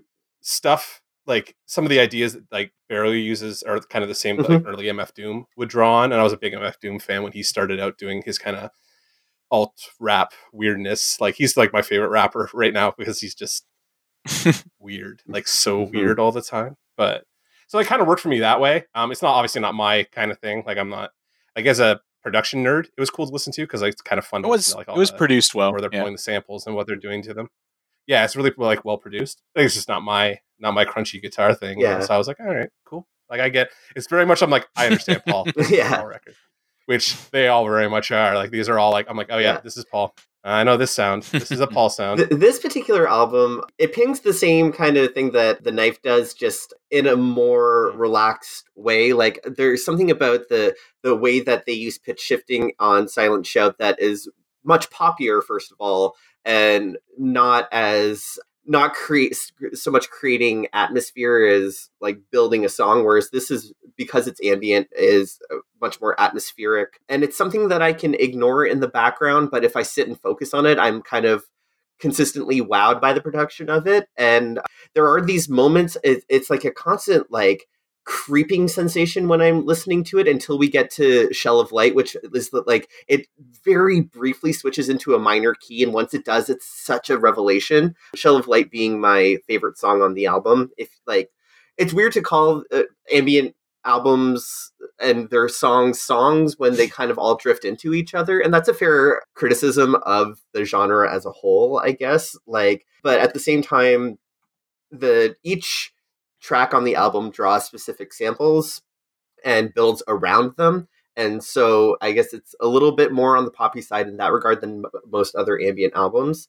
And archangel and uh, shell of light are my two favorites and i i can listen to both of those songs on repeat for ever so it's great. Yeah, Yeah. if you asked me to like, you know, name a, or like you played one of the songs on this album and asked me to like tell me tell you what song it was, I'd be like, no, can't do it. yeah yeah, same here. Same here. Yeah. I was I listened to it a couple times and was like, it's good, but like I don't really know where anything begins and Yeah. ends on it. Mhm. So there's that. Yeah. Yeah. Kind of like a Joanna Newsom song, actually, in that way. now, now Mark's just trolling. I'm not taking the bait. To each their own. To each their own. I'm Zen. It's fine. I'm fine. Are you fine? I'm fine. It's fine. Uh, Mark or, or Paul, do you remember your first exposure to this album? How you first discovered it? yeah, it was. Uh, I'm sure it was a Pitchfork recommendation. This was the best new music on Pitchfork. This feels like a and- pitchfork album. Yeah. oh yeah. well, Oh my god, yeah. and this was around yeah this was my university time when i was just consuming new music like new i I was in a new album a day kind of mode when i was uh, in university where i was like and Mm. i was like o- o- upping my indie music cred as it were because i was that kind of fucking asshole when i was in university. Oh university god, you were intolerable for I like, was- this whole four years. Like just intolerable. did you hear about Just- this new band that I did? Yeah. yeah, It's that like, was. Oh, I could barely, bad. I could barely, and that, that's my problem. Is like I can't consume shit that fast. Where I'm like, I need to kind of live with records before I get into them. So like he he was tossing stuff at me at such a rate that I'm like, I can't, I don't care about any of this. Yeah. All the same fair. pitchfork drony shit. Like there's nothing here. Blah blah blah. So I would listen to it and be like, man, there's just too much. Like I can't accept all of this into my like music listening space. It doesn't work for me like that. But yeah, he, he was. It was. It was. A, there was a couple years where like every like once a week, Paul was like, I got like three new albums you need to listen to, and I was like, all right. Calm your tits, man. Yeah, it was, man, it was. It, there was a couple times where I was like, Paul, can you please relax your balls a little bit? Because like I can't. yeah. This is like the fourth singer songwriter girl you've asked me to listen to in like six months or like Oh, we got six we got one of those coming up I'm- too. Oh, we sure do. Yeah, here we go. That's, I was trying to build a segue, guys. Thanks for ruining it. Yeah. there you go. Yeah. So, uh, shall we move on to our next Yes. one? Which, Sure, um, if it- you're ready. number 24 is Angel Olsen's Burn Your Fire for No Witness. This is her second full length LP, came out in 2014. Angel Olsen is what we, I guess, what we would call alt country, but in Yeah. a much, not in the, I guess, kind of in the Neko Case kind of way, but in a much more depressing, sad girl indie kind of way, which, you know, is very much my aesthetic. So, especially these days, because I've been, if I could remake my top 20 list, there would be a lot more Mitski on it, but it was, it's fine. We're not going to go into that. No more, no revisionist history here. uh, Burning Fire for No Witness, not my first foray into Angel Olsen, but it was my big gateway into her stuff. I liked her first album fine, but this one really made me a fan of hers.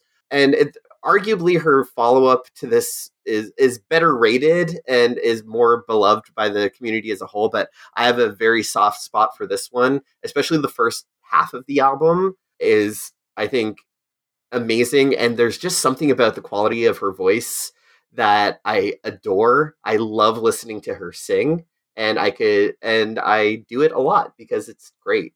Yeah, this uh, this album came out while I was when it, my first year here in Korea and it was kind of my companion for a while along with another album on this list. So, yeah, really really good stuff. Cool. Yeah. Yeah, I like me some Angel Olsen. I, I would say I like her follow up to this too. My My Woman, uh, the 2016 album, and she's kind of a singles artist for me. Like I've never. This was my first time sitting down and listening to one of her whole albums all the way, and uh, Mhm. it definitely had some a good amount of variation to it. Like the she she's not you know the you know one of those people that's just writing the same song over and over again, both in terms of lyric content and in terms of uh, sort of tempo and musical style. I mean, it is it is all like a variation on that like indie or alt country kind of thing, but she stretches that in different directions on different tracks and kind of thing. So Mhm. it's uh, and Yeah. and I agree, she's got a a, a really distinctive voice. Yeah. Mark, impressions? Uh, this was like I don't have a ton to say about this one. I enjoyed it because like this is one you'd given me before. Angel is somebody's you mentioned Mhm.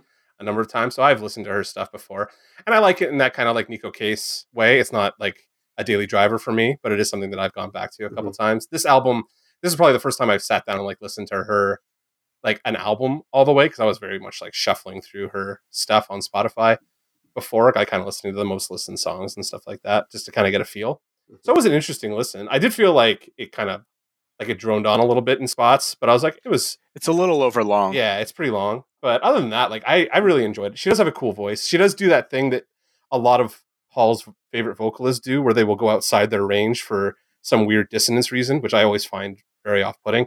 But it, it worked better here than it did in like I'm trying to think of an album that we that, that happened a lot in where I was like, God damn. on East or something yeah, like that. East is probably the best example of it. But like, there's a couple other ones we talked about where like Paul's Paul's singer du jour would go and like do something outside her range that would cause like a dissonant moment. I'd be like, why would you bother? And whatever. But she does is a- Yeah. not as bad as Yeah. like it's not like a Bjork level of like I'm gonna make a strange noise to make a strange noise kind of thing. But Mm. Yeah. Yeah.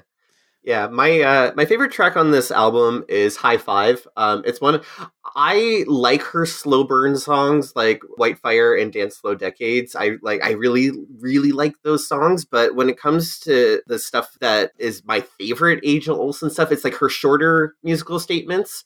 Um when she gets more into like the I really love Unfuck the World, the the first song on the album. Like it's a 2 minute just like slap in your face awesomeness but my favorite is High Five because it's got this kind of upbeat, almost Dolly Parton esque country vibe to it, but the lyrics are so dissonant, which is you know my jam.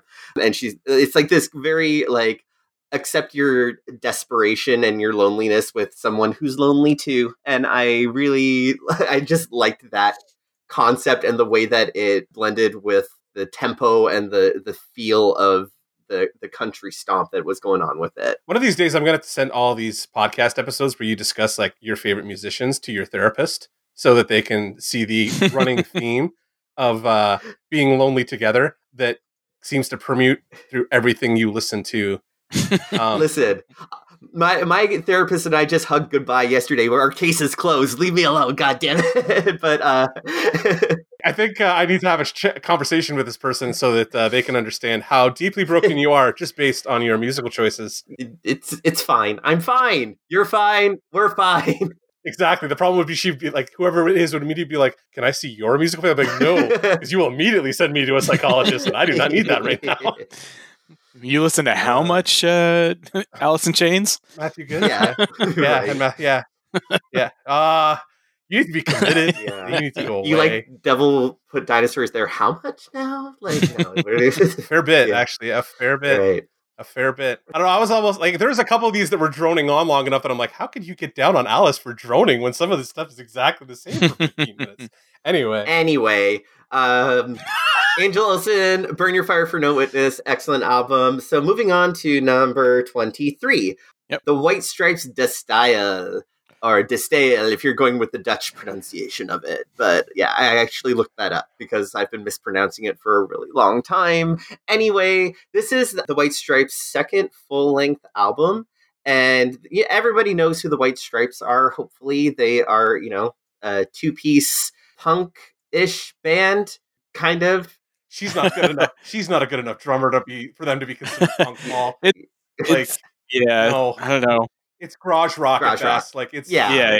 southern tinge garage Yeah. rock. yeah, with, like, There's some blues in there. There's some Yeah. alternative Yeah. in there. It's really they're pretty hard to Yeah. pin down in terms of genre. Yeah. So I have always liked early White Stripes a lot. They were along that garage rock revival of like the the Hives, the Vines, the White Stripes, etc. They were one of my favorites out of that whole group. Fever to Tell by Yeah Yeah Yeahs is still I still hold as like the crowning glory of that movement in my opinion.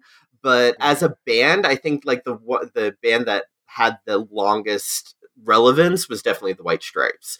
And this is still my favorite because it had a lot more variation than a lot of the other albums and it didn't go I don't know, the the songwriting just felt tighter to me overall. I I can sit through and listen to this album front to back whereas even on White Blood Cells I skip a couple tracks or on Elephant I definitely skip tracks on Elephant. his reach starts to exceed his grasp pretty quickly in terms of like the technical ability of this band and like what he wanted to do with this band. I think, Yeah. and that's always been my problem with the White Stripes. And I'm not going to get into like how bad a drummer she is because it just infuriates me to listen to her. Um, Yeah. But like, I feel like this is probably the best of their albums, based solely on the fact that like he plays exactly inside of what these guys are good at Mhm. and doesn't get over ambitious with it. Yeah. Um, 'cause I find like when you start getting into some of the later stuff, like he's so good, he's so fucking talented, Mhm. and she just lets him down all the time. and I know a lot of people, like not everybody hears it, but like as a drummer, she's fucking infuriating to listen to. So like I hate the White Stripes because of that. And it's not like I hate the White Stripes, hate the White Stripes, but like I don't. They're hard for me to listen to. Mm. so I don't know. like hard. I'm gonna disagree. I I mean I I'm a pretty big White Stripes fan. I find De Stijl to be their most mediocre album overall. Mm. Just nothing on it like Apple Blossom's all right, Hello Operator's all all right, but nothing else on it really sticks out to me. Everything else just kind of like samey. It's I I don't think they really come into their own until White Blood Cells. Just that's probably my favorite album of theirs. And then like yeah, Elephant and Get Behind Me Satan and Icky Thump like there's some diminishing returns there, but they all have like really standout fucking singles on them. So I don't understand how you can just say Apple Blossom is all right. It's my favorite White Stripes song after Hung with a Girl. So we we can fight on that. It's fine. I just you know I don't. Yeah. It's just it doesn't do a whole lot for me. It's it's a fine Mm. song. It's uh, but it just doesn't do the same thing that like like Dead Leaves in the Dirty Ground or something like that does for me, or like uh, I don't know what else, or like fuck off like White Blood Cells, something like. Like I just love like we're gonna be friends or Hotel Yorba or something like that. Like that's the fucking White Stripes that I love. And I mean, f- finding fell in love with the girls an awesome song too. Yeah. I think that a lot of that that is embodied on like I think that De Stijl and White Blood Cells are actually very similar records. And you know, honestly, like I like them almost equally when it comes to White Stripes records. But that being said, De Stijl, I don't, De Stijl some, for some reason just edges it out. The first half of the album was super fun. The second half, like, there's that White Stripes tension in the songs where it's like, even regardless of what Jack White is singing about, and his his voice is, you know, unique, and he Fine, whatever. it's fine. Yeah, he he creates a lot. Eh, it, he it creates a lot of drama in his performance, and I think he does that incredibly well on the second half of this album. "Truth Doesn't Make a Noise" being one of those songs that I fucking adore. And then it gets really fucking silly at the, on the last song where they cover "Your Southern Can Is Mine." I love, I just love the the dissonance of it. It's such a fun way to end the album. So That one, Yeah. that is a fun track. I'll agree with you there. yeah. So honestly, like I know we have this kind of like somewhat unwritten rule, or at least Mark and I do, about like not repeating artists, or at least not doing it too often. So I could have I could have put White Blood Cells very close to this on this list, but if I'm going to pick one White Stripes album, this is mine. Yeah. Fair enough. Yeah. I think it probably comes down more to just a preference in terms of overall style. I think you prefer more uh, in terms of Indian alternative, maybe more like stripped down, kind of like this guy in his guitar or girl in his guitar kind of thing.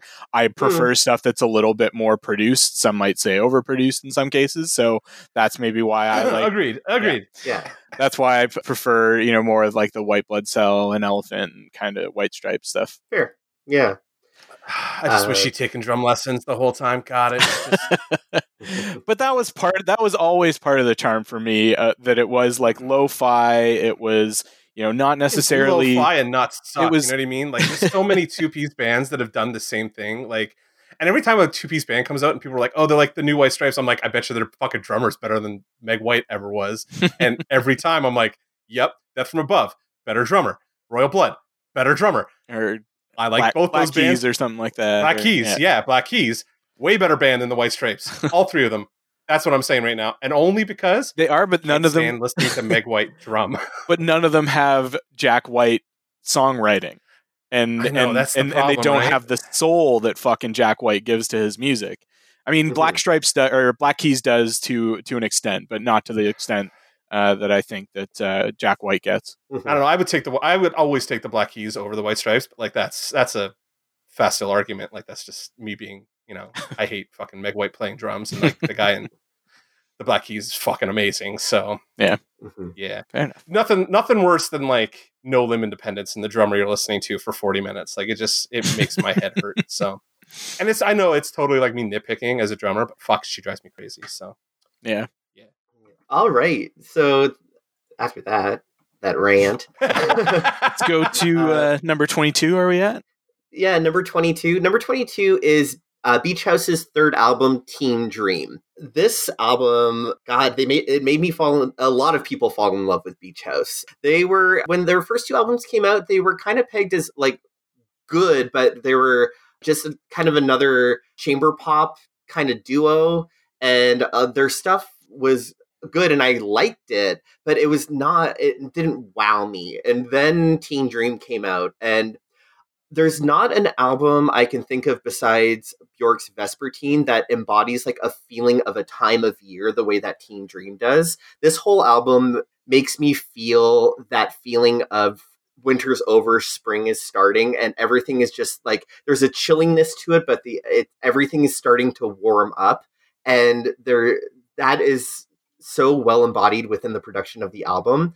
They were kind of considered like this really super detached band, and then this album came out and they changed their production style to make everything feel just that touch warmer. And it made such a huge difference that this was very well regarded critically and uh, among fans. So, yeah, love this album, Teen Dream. Cool. I'm also a big Beach House guy. I, I was a latecomer to Beach House. Um, I only started getting them in the last like three years or so. Mm-hmm. So I wasn't listening to this stuff as it came out, but they're just they're not an album band for me. It's just it's so samey. uh, like this was the worst one for me to like listen to. As I was listening, I was like, "Holy shit!" Like, all, is, like the, the quality shit. of the sound. Uh, like uh, every song is almost the exact same fucking tempo. Like I'd like the singles on this album. I like Beach House's singles sort of across the board, and I like some like a B side here and there kind of thing. But fuck, I just can't do a full album of it. this was the one where I was like, this is the most Paul album he's gonna pick. In oh, this, oh, it's like, so it's so, so twee. Like it's it is yeah, it's very twee. So I was kind of like, I'm. This was the one where I was like, okay, I'm skipping through tracks, and I was like, wow, these don't change very much between tracks. I'll just put it on from the start and just like maybe I'll kill this fucking Valkyrie Queen while this album's playing. Yeah, it didn't help. Yeah. It didn't help at all, actually. but Beach House is they're they're one of my favorite bands of the past like decade, I would say at this point. Their songwriting style is very particular in that like the way that they structure their songs ha- can turn into almost like mantras. The way that um, Victoria Legrand yeah. sings my favorite song on the album and the one that I think embodies is the best is Silver Soul, the second track on the album, where the whole ending, the second half of the song is just the same line repeated again and again, slowly building in on itself and then just getting bigger and bigger and bigger with the sound. I don't know why this pings me so hard, and like there, it just gets the pleasure center of my brain and just these really small details, like the way that she sings "ah ah" in Silver Soul, or the way that the the guitar sounds on Norway. It makes me feel like a burst of sunlight is hitting me like uh, it's cold you know when it's cold and you're like in the shade on a early spring kind of day and then you get into the sunlight and it's like that warm feeling. That's what this album is for me. And I I can't describe it any other way other than it's just like a sensory feeling when I listen to this album. It's yeah. I love it. Yeah. I can see that. It's very it's very atmospheric music and it is very it, it's very evocative. Like it I mean obviously you know, you look at, back at something like My Bloody Valentine, who have mm. fucking a new album out now, like is obviously a pretty big, good too. Actually, yeah, it is. Um, is actually a big, obviously a big influence here. Um, yeah. I just find that My Bloody Valentine, even though they have the same like sort of drony characters to their songs, there's enough difference between the tracks that I can sit mm-hmm. down and listen to at least one of their EPs all the way through. Yeah. But here it's just this is just personal preference for me. Beach House is more of like a like playlist or like mixtape kind of album. Like I would put this in between a couple like higher energy songs as a come down track kind of thing. Mm, right. It almost sounds like something you would put on if you were like too stoned and you needed to chill, like you're having yeah. a bad trip. yeah, exactly. You start getting paranoid or some shit. Yeah, yeah, and you yeah. put this on. Like I could see it being like a good like I need to chill out before bed kind of record. Oh yeah, yeah, like nice kind Definitely of that. thing. I was yeah. It didn't really suit what I was, you know, doing while I was listening to it. right. Yeah. Because I was massacring fucking monsters. But like, yeah. Like it's, it's record. I like the tone. It's produced really well. There's a good, mm-hmm. like, I like the warm tone to it, like you're talking about that. And like the omnipresent I think it's a Mellotron, like it's obviously an electric keyboard or something like that they're mm-hmm. using. Like it sounds like organ here and there, and like they do a couple different little things. I like that kind of like filling up your space with that kind of noise because a lot of my guys do that too. But I just like it does feel it's so like minor, not minor key, but it's just so like mellow that I was like, oh man, mm. like all felt very samey when I was listening to yeah. it. Yeah. And this is not an album like I'll pull out at any time. It's definitely yeah. one of those albums that I'm like, I'm gonna sit and I need something to relax to, and I, that's not a, to the detriment of the album. Like there are a lot of albums where it's like, yeah, it's not gonna like build you up.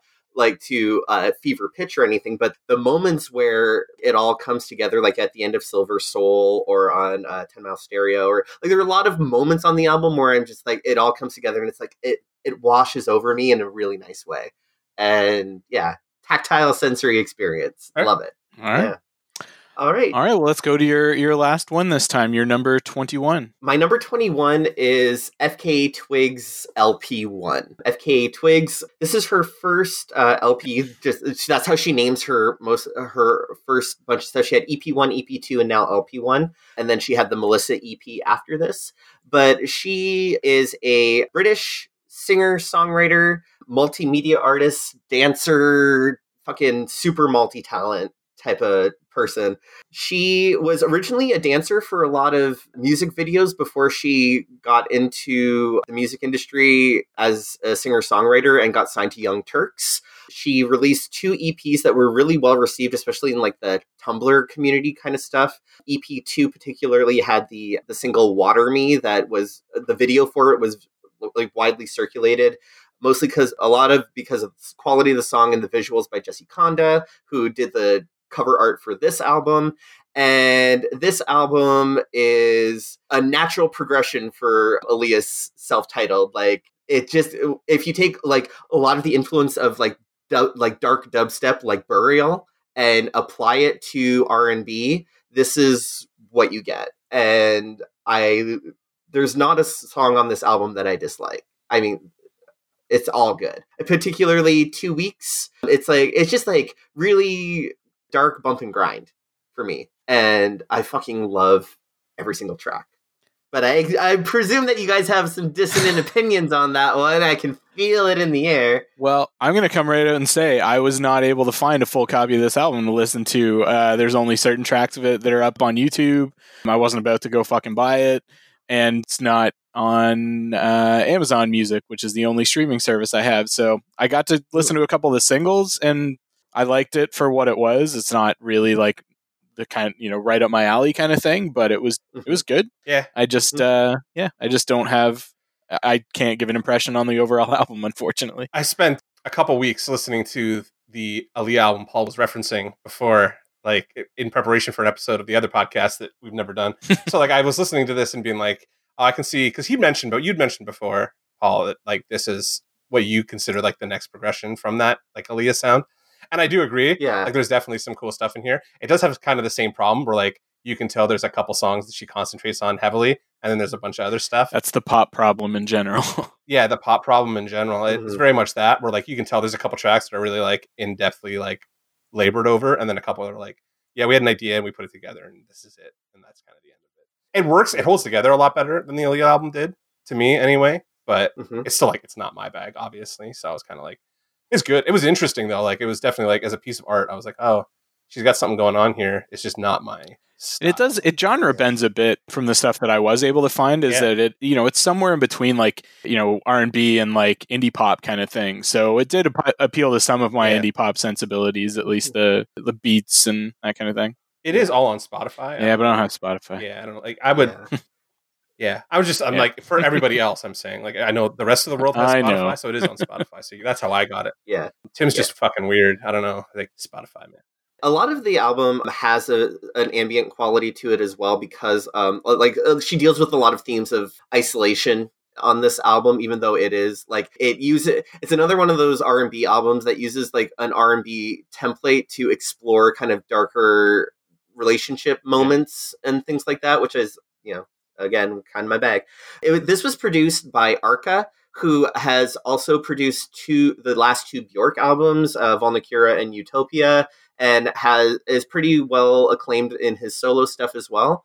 And regardless of that, I think like the production is really good and very much his signature. But the, I think the bare bones of the songwriting style is a testament to her just her talent as a songwriter. There are some moments on this album, uh, like the chorus to Pendulum or the entirety of Two Weeks. That whole fucking song just murders me every time I hear it. That I am enthralled by this album a lot of the time where there's just like it when uh, that initial whoop whoop whoop of two weeks starts i'm like i gotta i just gotta listen to this just gotta so I get really excited about FKA Twigs. Unfortunately, after the Melissa EP, she ha- she's been focusing on her Instagram zine that she's Jesus. kind of like, like I said, she's a she's a multimedia artist. She does a lot of different stuff. She's her. If you guys check out the video for Glass and Patron, she big into Vogue culture as well, like the dancing ballroom scene. So she's a fucking amazingly talented dancer as well as singer. So check her out if you can. But if you guys need to check out one song of hers, check out the two weeks video where she's channeling Oh Queen yeah. of the Damned Yeah. Yeah. quite a lot Yeah. in that, which is awesome. And uh, this is a total tangent. That movie keeps coming up in my circle for some reason, and I think it's because that Anne Rice like show is coming up. People are talking about that, but like the Aaliyah connection keeps coming up and stuff. And I'm like, I keep hearing about Queen of the Damned, and I know I don't want to rewatch it because I know it's a Mhm. nightmare. Like I know it's bad, but I'm like, man, Yeah. why are people? Why does it keep coming up? gonna It come- keeps coming up. happen. And I know when that show comes up, like that's going to come up even more. Like people are going to really like start harping on that and Yeah. stuff like that. But I'm just like, man, I feel like I need to like re-equip myself to like deal with criticisms of that movie because it keeps coming up. Because it is horrible. Yeah. Like it's real bad. But anyway, It's so bad. Yeah. So yeah, check out LP1. It's a pretty solid album, like through and through. I don't know where you where else you, like Apple Music doesn't have the entirety of the album either in Korea because they I didn't realize that they fully censor explicit content in Korea uh, in Korea even if you disable that option. So it's kind of bullshit and it pisses me off. And which is one of the reasons What I is this? North Korea? don't, don't get me started. Don't get me. Oh, No, you you have the internet. yeah, And food. the internet, and it's mostly, well, yeah, sorry. working electricity. I don't And have. fewer and fewer nuclear weapons. Yeah, weapons. my, my computer isn't an empty box that people are pretending to type on for propaganda. So it's kind of, you know, whatever. So yeah, uh, I can't wait to. That got real depressing real quick. Hey Yeah. man, sorry, that was my bad. I went dark. That's that's on Yeah. me. I, I do that sometimes, you know. So yeah, yeah. FKA Twigs, check her out. She's pretty awesome. Check out her EPs too. They're all they're short, short and sweet, really good too. Nice.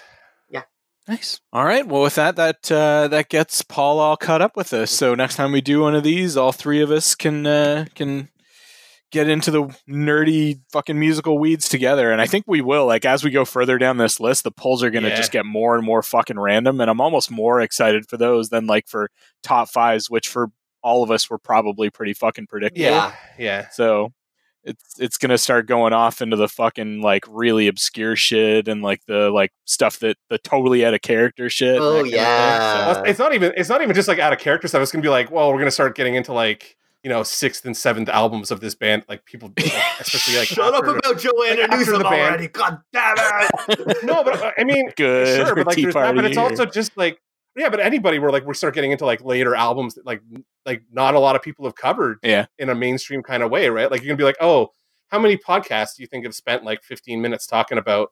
I mean, Joanna Newsom's Ys because goddamn, but like any of these, like Angel Olsen, like how many people really spend a ton of time talking about Angel Olsen? How many people are going to spend a ton of time? I'm going to talk about Matthew Good Band's Audio Being. Who gives a shit? It's like the fourth band album before they broke up and he went solo. Nobody cares, but we're going to talk about it Yeah. eventually. Like that's kind of where I get like the interest for me is where we're going to start getting into like deep cut shit. Yeah. You know Yeah. what I mean? So Yeah. Yep. that's kind of curious for me. So Nice. very All right. excited to hear Paul's commentary on like latter day Pearl Jam records. I was like, that's part of the reason why I want to get back to side A, side B is to be like, hey, Paul, it's time to listen to Riot Act and just hear like the long, groaning agony. Why did you Yeah. do this to me on Facebook chat just constantly? What the fuck? Why? Yeah, uh, just so I know that the next time that Joanna Newsom lady comes up, I can be like, that's Oh, why. Yeah, that's why. I can't wait to get you. back. Oh yeah, it's gonna be tit for tat eventually. Yeah, it's gonna it's gonna start getting ugly real fast. It's gonna just be a podcast of spite, spite Yeah, listening It's eventually. not already. Yeah. What? I don't know. I like the Mitski stuff. I should have to get that episode out. But you know, Yeah. that was good. That was a fun episode. yeah. Those are Yeah. good albums. Eh, Uh, okay. Well, let's move on to our final segment of the episode, Geek Cred, where each of us uh, just recommends something we've been jiving on recently. So let's go to Mark first. I could recommend God of War because now I finally beat it, but like not everybody's going to be into that. I've been listening to a lot of Bob Dylan lately, which may just Hmm. go to show how weird I've been feeling overall. But uh, Blood on the Tracks, guys, just go listen to Blood on the Tracks and like, you know what? Don't talk to me anymore. That's basic. Like, if you, especially if you don't like it, like I don't want to hear about it because yeah, I don't know. I, have been listening to a lot of Bob Dylan, so that's where I'm at. I don't know how you should feel about that. All right, Paul, your geek cred for this week. All right, so um, I, as some of you might know, I am an anime fan. Sorry, guys. Sorry. Ugh. Ugh. Yeah, but um, I'm going to be One of those. Yeah, I'm going to be hosting like a kind of anime marathon with my coworker soon, and I was, you know, trying to decide which we're going to like force kind of side A, side B our anime watching and force each other to watch something that you know the other hasn't seen yet. I'm going to be forcing her to watch uh, Puella Magi Madoka Magica, which is it sounds like the worst kind of magical girl series Sailor Moon style that you could ever imagine, but it takes a really fucking dark turn around episode 3 and it gets worse from there. So it is a Can you just sorry? Can you just quickly say the title again? Because that didn't sound like words to me. Puella Magi Madoka Magica. Is any of that English? No. Okay, that's what I thought. yeah. So it's any of it Japanese? no Uh, it sounds Latin. Uh, except except for Madoka, which is the name of the main character. Uh, okay. It starts off as a typical magical girl series, which turns into a sci-fi psychological horror series by episode three. So it's really fucking fun, and Now, on a scale of one to ten, zero like one being like no tentacle action, and ten being like archer levels of tentacle action. Where does this fall? there are no. There's no tentacle action. It's not a hentai. It's not. Hen- it's definitely not hentai. It's definitely not. Um, all of the characters. I just had to ask. fair, fair, It's like fair. sometimes people have recommended that I watch certain like anime things, and I'm watching it, and then I'm like, man, this turned into a hardcore fucking pornography right before my eyes. How did that happen? Yeah, it's real weird. yeah. I don't know how that happened. the the series this series is weird because well yeah it starts off really light and sunny and turns really fucking dark really fast and it's also been released in two different formats it was a 13 episode series first and then those got kind of condensed and upgraded animation quality wise and turned into three two movies and then they uh, released a third movie which is a continuation of the series which is what i'm going to w- make my coworker watch. And they're really good. They are some of the action sequences are excellent and the character development is really good. Just if you're into anime give it a try. I if you're really into anime you probably already have. So whatever. Go. Madoka magica. Sounds like an interesting storyline in theory. It's just I know I wouldn't be able to get past the anime side of it, fair the actual genre itself. Mhm. All right, my geek cred for this week. I have started catching up on the new season of Last Week Tonight with John Oliver, and I fucking love that goddamn show. I love the deep dives that he does, and like he's able to distill really complex issues down into a five minute segment. I mean, I'm obviously as a whole fucking team of writers and everything, and graphics and everything that just makes them so digestible and so easy to understand. Like the complexity of why they can't get uh, figure out a deal on Brexit and how it has to do with like the frictionless border between Ireland and Northern Ireland and shit like that. And it's just fucking like if you're looking for a way to get you know caught up on an issue that you think is just like impenetrable then if they've done a segment on it i highly recommend you go find that most of their segments are all up on youtube and everything anyways if you don't have like hbo go or don't have other means Well, it's Crave in Canada. You can watch it on because that's how HBO kind of comes in. So like that's where I would be watching Yeah. it now. Yeah. yeah or or some other means of acquiring it you should be able to find most of it most of the segments up on youtube anyways so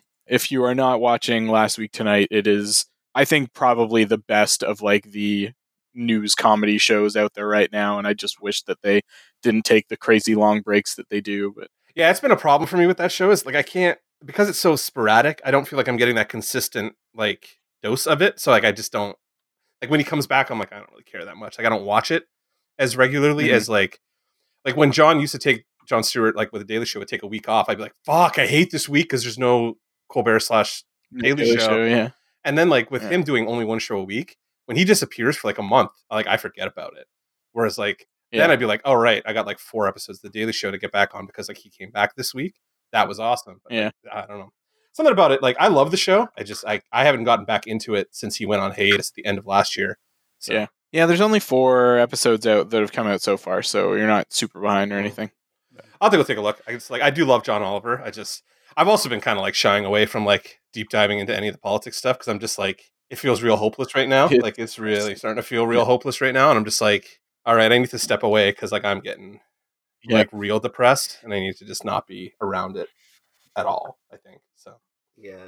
Fair. Yeah, it's maybe not the best for your mental No, health, no. depending on. Uh, yeah. Yeah.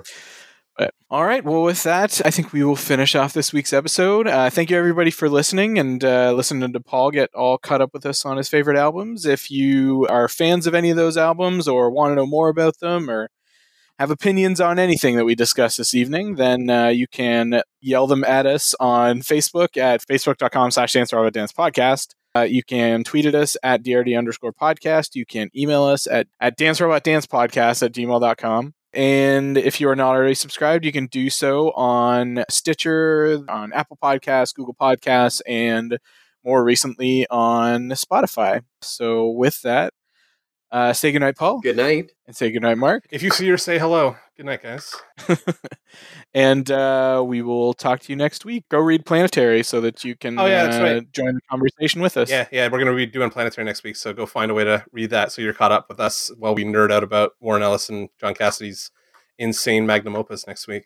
Hopefully, anyway. Yeah. So yeah, Yeah. Well, I don't know. Maybe maybe one of us hated it. You don't know. don't. I, I honestly, your opinion matters very little to me in this particular topic, so that's fine. Yeah. All right. Take it easy, guys. good. Good to know. Bye.